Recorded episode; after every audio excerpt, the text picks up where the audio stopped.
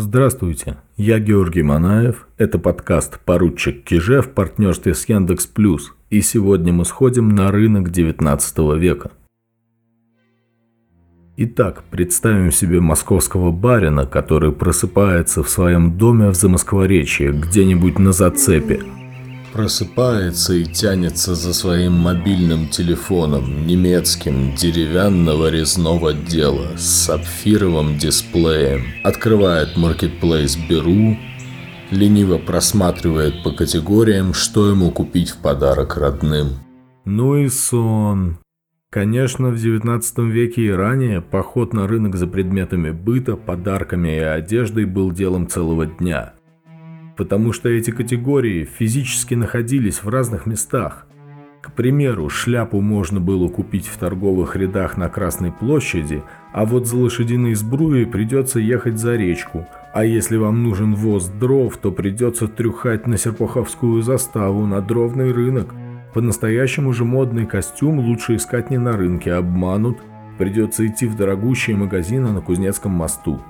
Приглашаю вас потасковать по ушедшей эпохе лавочной и рядской торговли и вспомнить заодно, от каких трудностей мы избавлены современными технологиями. Отвечу на появившийся у многих из вас вопрос, почему я взялся за партнерство с Яндексом по этим темам. Нашей с ними основной идеей было именно сравнить, насколько раньше сложнее было делать те вещи, которые сегодня помогают делать приложение Яндекса – Именно с этого ракурса прослеживания изменений в ежедневном быту очень удобно понимать, как течет время и идет история для частного человека. Так что в данном случае мои цели совпали с желаниями спонсора, и вот мы идем на рынок 19 столетия. Разумеется, нормальный барин пошлет на рынок человека – доверенного слугу, который и продуктов закупит нормальных, и расходников типа дров и сена закажет привезти. Его можно послать и за мебелью, и за посудой. Но мы поговорим о людях попроще, типа нас с вами. Обыкновенный горожанин, конечно, тащился на рынок сам. В Москве это называлось «съездить в город». И сейчас те из нас, кто живет далеко от центра своих городов, говорят также о поездке в центр – а вот тогда под словом «город» подразумевалось немного другое.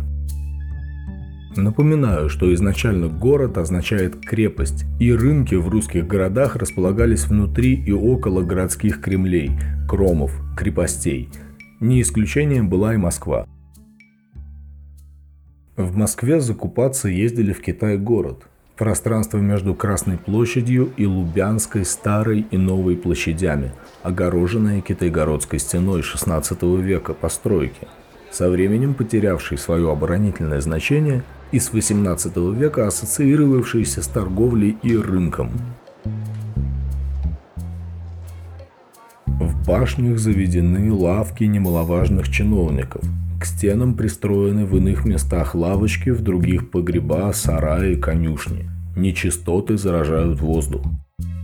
Кругом всей стены Китай-города построены каменные и деревянные лавки, писал Петр Валуев о стене в 1806 году.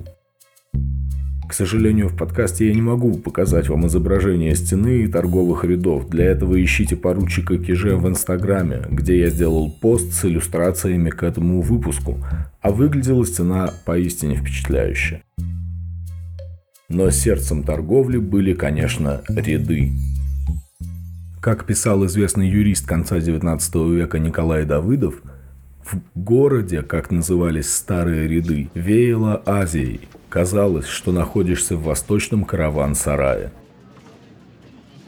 Давыдов сравнивает московские ряды с базарами Константинополя, где я и сам был около года назад и могу подтвердить, чтобы окунуться в атмосферу русских промтоварных рынков, посетите Восточный базар.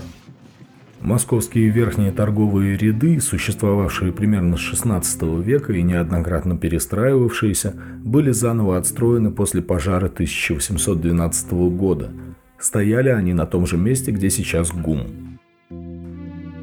Торговля начиналась еще на подъездах к рядам со стороны Замоскворечья, но в основном это была торговля с ясным. На Москворецкой набережной с внешней стороны Китайгородской стены стояли вазы с хлебом, ближе к мосту садки с живыми стерлядями и осетрами, И здесь же в пост открывался крупнейший в стране грибной рынок. Даже памятник Минину и Пожарскому, стоявший тогда прямо перед рядами посередине, был облеплен продавцами пирожков, сбитней, киселей, саек и прочего. Но наша задача – закупиться не едой, а вещами. Сейчас с этой целью мы порой заходим уже не на рынок или в магазин, а в приложение или на Яндекс.Маркет. В России же до электрической эпохи мы заходим в здание рядов. Как найти нужный товар? Непросто. Для начала разделялись ряды и по линиям вдоль площади, и по рядам, перпендикулярно фасаду. Название линии и ряда указывалось на вывеске, но не всегда соответствовало содержанию. В иконном ряду, кроме икон, можно было купить кружево. Кстати, замечу, что про иконы тогда не говорили купить или продать, Говорили, что иконы меняют на деньги, вот так бережно относились к вопросу их приобретения. Так вот, в сундучном ряду, помимо сундуков, были лавки с фруктовым квасом. Кроме, собственно, суконного ряда, сукно еще продавалось в панской линии, потому что им традиционно торговали поляки, пани. Шляпные, шелковые, серебряные, медные ряды вроде понятно, а вот чем торговали в узеньком ряду – Тогдашние москвичи знали, а мы уже нет. В зеркальном также продавали ткани и кожи. В ножевой линии, самой бойкой и популярной, первой от площади, продавали перчатки, галстуки, обувь, платки, накидки и шали. Здесь и продавцы были модные, с брюками поверх обуви, а не заправленными в сапоги, в котелках и сюртуках. Ведь покупателями здесь в основном были дамы и девушки. Пуговицы, ленты, иголки, нитки и тесьма – все это продавалось в ножевой линии. Продавцы не орали, не тащили покупателей в лавку, а спокойно предлагали свой товар. Но чем глубже в ряды, тем суровее и интересней становилась обстановка. Невысокие, но длинные, крытые, аркообразные полутемные ходы описывал ряды современник. Каменные, выбитые в середине пешеходами полы, без каких-либо орнаментов, неглубокие лавки, еще более темные, отделявшиеся от галереи дверями или прямо прилавком. Верхнее помещение, палатка, служило конторой и складом, куда покупатель мог забраться по крутой деревянной лестнице, но чаще всего не взбирался.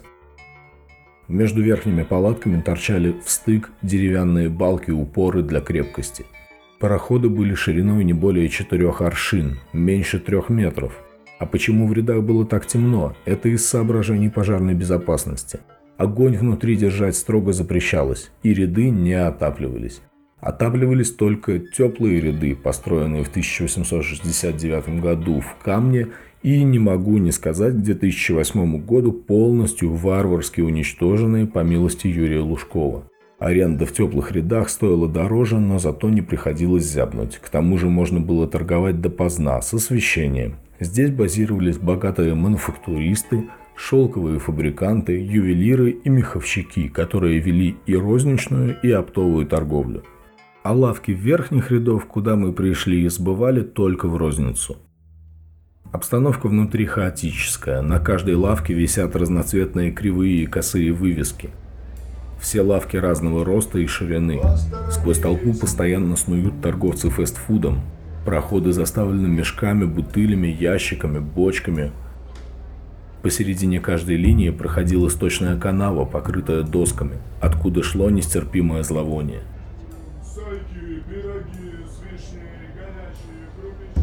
Вонь была одним из главных атрибутов рядов, как и темнота и холод. Из-за отсутствия освещения торговля шла только в светлое время дня. Зимой ряды пустели уже часам к трем дня, не успел закупиться, извини. Свет поступал через окна и стеклянные крыши, которые во многих местах были разбиты, поэтому в рядах регулярно шел дождь и падал снег.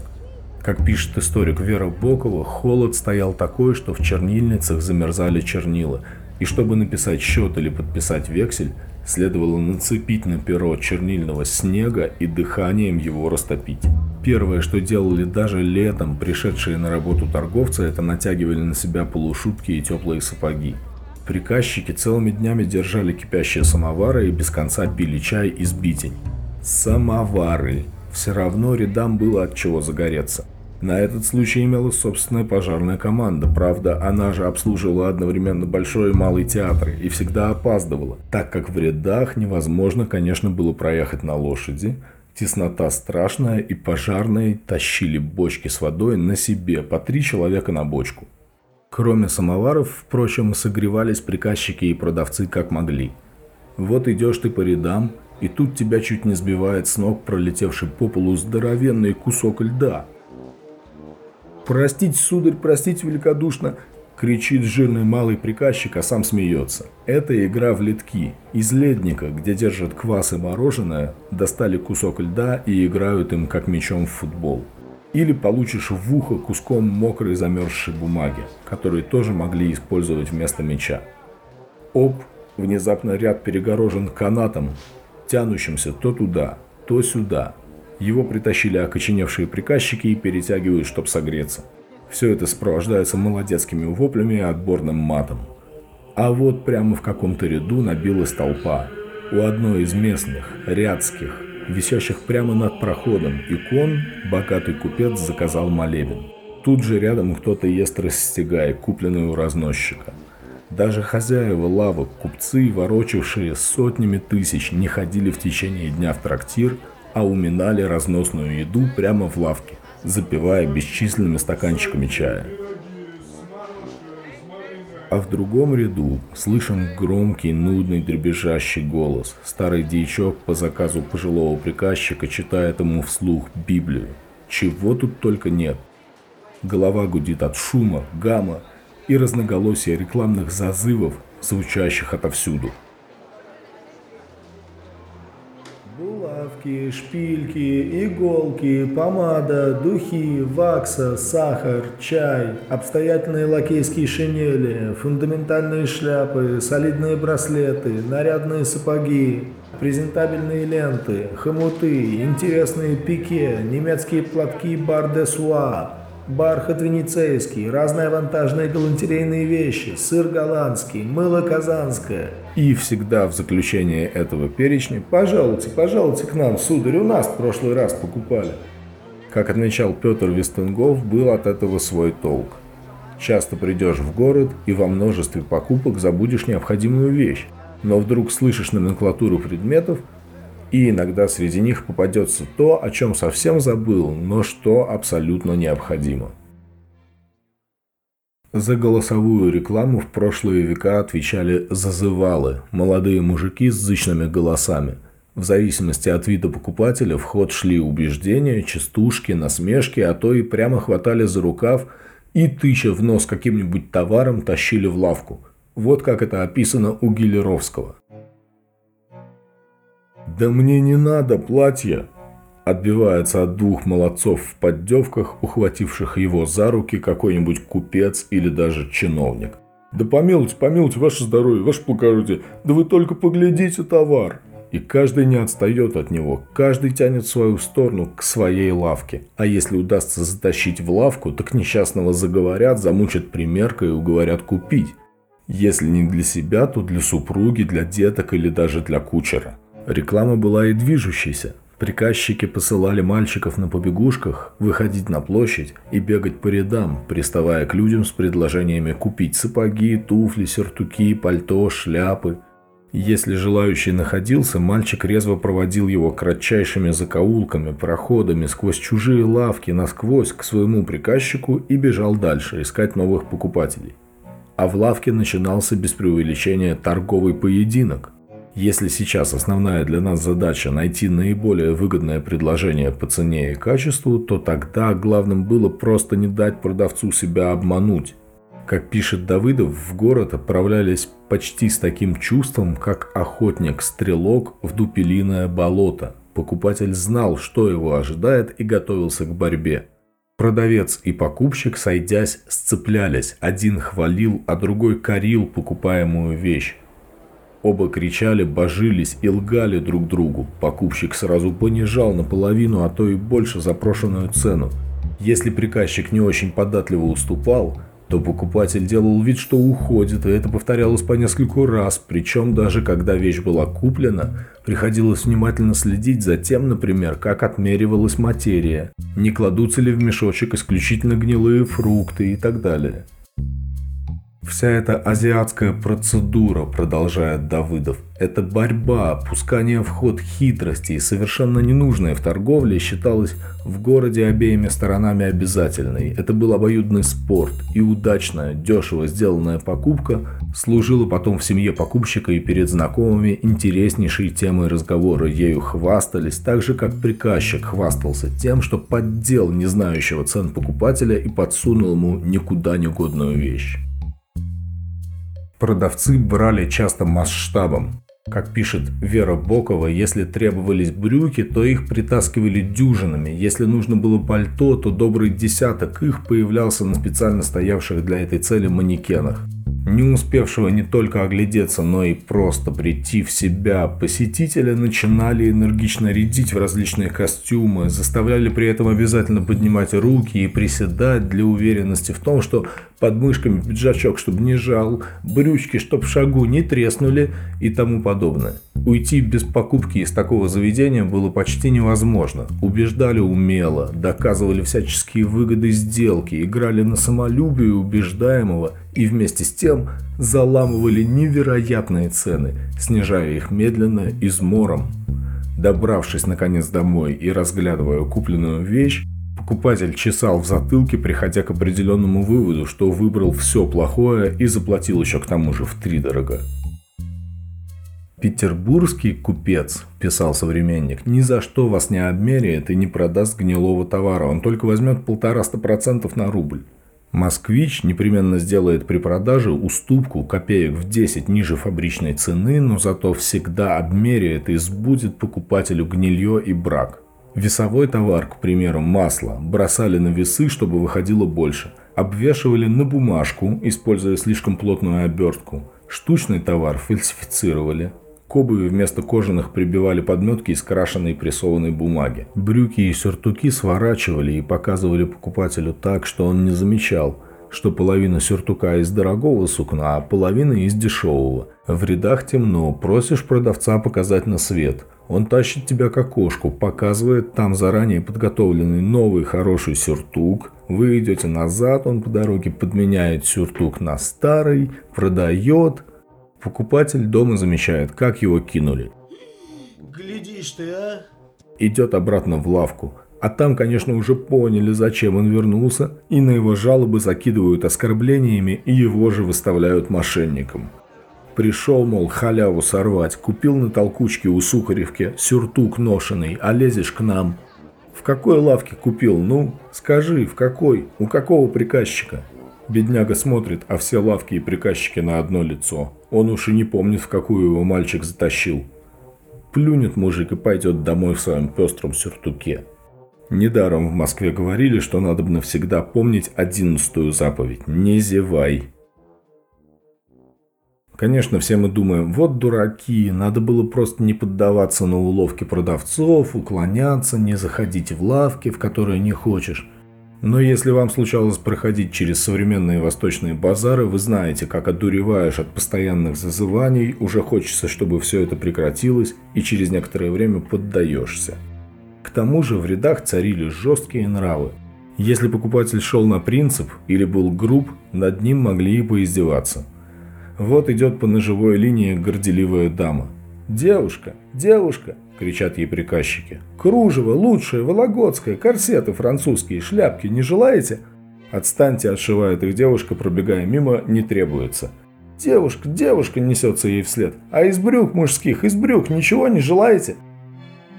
Как покупатели отмечали для себя хороших и дурных продавцов, так и приказчики запоминали въедливых и вредных покупателей, да и просто обманщиков – Условно говоря, это была знакомая нам по интернет-торговле система рейтингов и отзывов, только аналоговая. Слух о покупателе вонючки распространялся по рядам. Обойтись могли жестко, например, завернули вам покупку, положили в коробку, зачем-то плотно перевязали, приходите вы домой, распутываете ленты, а из коробки как прыснет по всем углам дюжина мышей. Еще покупатели, как пишет Бокова, краснили или зеленили. Какую бы материю не захотел приобрести покупатель, синюю, серую или черную, во всех лавках перед ним выкладывали только зеленое или красное, уверяя, что это и есть как раз то, что он хочет. Покупатель пытался возражать, но его самым вежливым образом в характерной приказчицкой манере уверяли, что он ошибается, а товар самый что ни на есть подходящий. Вот синее сукно, сударь, смотрите, и снова выкладывали на прилавок красное, красное, красное. Ну а людей надоедливых, подозрительных, часами стоявших у прилавков с целью просто посмотреть, могли и просто-напросто выпроводить с улюлюканьем и шутками – о, тоже мне богач. Чего? Чего ты тут ищешь? В шей? Гляди, братцы, покупатель нашелся. Небось, в кармане один сирота-полтинник. Чеши отсюда. Стянешь еще чего-нибудь. Кстати, а что со скидками, с распродажами? Они в Москве назывались сокращенно дешевками, а полностью продажа по дешевым ценам. Слышу, как полилась кровь из ушей у граммар нации, но ничем помочь не могу, так и говорили по дешевым ценам. В отличие от дешевок распродажами называлось то, что сейчас зовут ликвидацией. А вот дешевки обычно устраивались раз в год после Пасхи на Фоминой неделе. Они привлекали не только множество покупателей, но и множество карманников и воришек всех мастей. Купленный на дешевках товар не принимался назад и не обменивался. В некоторых лавках во второй половине века практиковались еще и американские распродажи, во время которых покупателю предлагалось буквально не весь что, на удачу. В этих случаях товар, обычно галантерею или книги, продавали в наглухо заклеенном пакете из плотной бумаги. Приличные магазины дешевками и американками не занимались. И на Фоминой неделе вывешивали объявления «Торгуем по фиксированным ценам».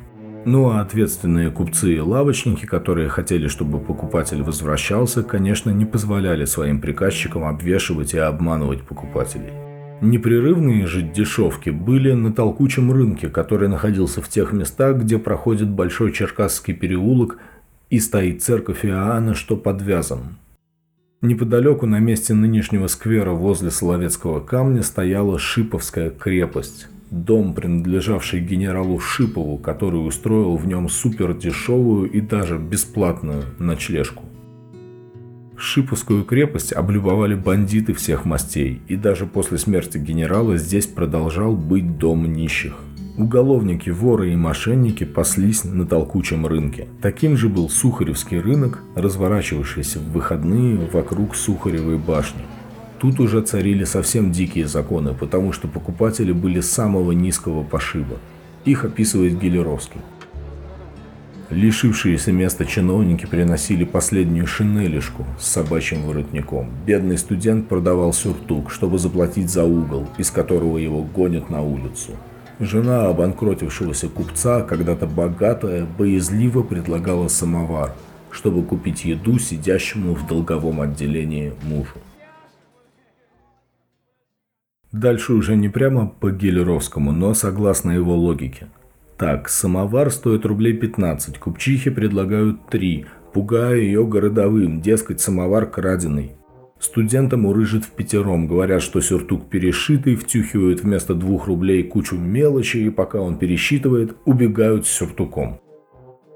Однако упорного старого чиновника, который не отдает свою шинель, пока не получит нормальных денег, все-таки обслуживают как надо, чтобы не мешал торговать и обманывать. С другой стороны, только на толкучке и сухаревке бедный человек мог на 30-40 копеек одеться, обуться и поесть. А также на толкучих рынках паслись московские коллекционеры искусства и древностей. Здесь продавалось много краденого, а после 1861 года распродавались вещи из обворованных и обнищавших дворянских усадеб. Историк Москвы Иван Забелин, купец и создатель музея Бахрушин, коллекционер Щукин были частыми гостями на Сухаревке и Смоленском рынке, искали книги, антиквариат, картины малоизвестных живописцев. Были в Москве, конечно, и более привычные нам отдельные магазины, но они принадлежали в основном иностранцам. Находились они на самых посещаемых улицах – Тверской, Кузнецком мосту, Петровке, Пушечной, Столешниковом и Камеркерском переулках. Если в рядах европейцы почти не торговали, то русским купцам были недоступны такие отрасли торговли, как торговля машинами, техникой, оптическими, хирургическими и другими инструментами, красками. Этим занимались немцы. Французы торговали конфетами, духами, предметами роскоши и моды и, конечно, вином. Британцы продавали серебряные изделия, а также сумки, веера, цилиндры, трубки, трости и прочие принадлежности комфорта. Как и в современных бутиках, в иностранных магазинах были мраморные полы и лестницы, бархатные занавески, дорогая мебель. У покупателей принимали верхнюю одежду, предлагали кофе, усаживали их в кресло, приказчики были одеты по последнему слову моды и говорили на иностранных языках. Здесь торговаться, конечно, уже не пристало, а основными клиентами были дворяне – в 1840 году на Кузнецком открылся первый русский магазин, где продавались лучшие товары русских фабрик. Открыло его акционерное общество русских промышленников, чтобы показать «мы не хуже иностранцев». Здесь продавались лаковые шкатулки и подносы, тульская сталь, русская пища, бумага, огромный ассортимент московских тканей, серебро, хрусталь Мальцевского завода в гусе хрустальном – церковное облачение, зеркала, ковры и все по ценам ниже, чем у иностранцев. В уважаемом магазине дорогую вещь, чтобы не повредить, вам могли привезти сотрудники. А вообще с курьерской доставкой было очень плохо. Сейчас, например, тот же Яндекс Плюс позволяет оформить бесплатную доставку на сумму всего от 500 рублей, если вы покупаете на Беру.ру. Лично мне вот кажется, это лучшее преимущество этого сервиса. А вот тогда курьеров под заказ просто не было. Единственным средством было послать собственного слугу в магазин. Но в случае с дорогими вещами это было неразумно. Слуг в шикарных местах не очень жаловали, а в менее шикарных надували. Приходилось ехать самому. Товары же по почтовой подписке стали доступны только со второй половины 19 века, и то только тем, кто выписывал журналы, ведь именно там публиковались объявления о подписных продажах. Но эти вещи еще надо было получить в целости и сохранности, что уже зависело от работы почты. Тем же, кто хотел приобрести товары, не выходя из дома, приходилось только ждать разносчика. В первом сезоне подкаста я целый выпуск посвятил афеням, торговавшим иконами, тканями, книгами, игрушками и всякой всячиной в разнос по городам и деревням. Но они обслуживали в большей степени не городское и не центральное население. В больших городах по улицам ходили и ездили только разносчики и старьевщики. Разносчики прежде всего продавали еду – квас, сбитень, конфеты, ягоды, но были и вещевые разносчики – у них можно было купить всякую мелочь, то, что продавец мог утащить в коробе или увезти на небольшом воске. Табак и сигары, платки и ленты, пуговицы, нитки, иголки, сувенирные фигурки, игрушки, деревянные ложки и тарелки, сапоги, рубашки, лубочные картинки и книги. Разносчики в 19 веке регистрировались в полиции, получая бляху с номером и форменный халат – серый для разносчиков всякого съестного и мелочевки, синий для торговцев штучным товаром. Можно было, увидев из окна проходящий по улице синий халат, крикнуть ему и попросить зайти. С качеством у разносчиков было не так плохо, как на толкучке, был определенный выбор, и все же курьерской доставкой назвать это язык не поворачивается – за необходимым товаром так или иначе в те времена приходилось ходить и ездить самостоятельно, отправляясь в город как на охоту. И если честно, я рад, что те времена теперь позади.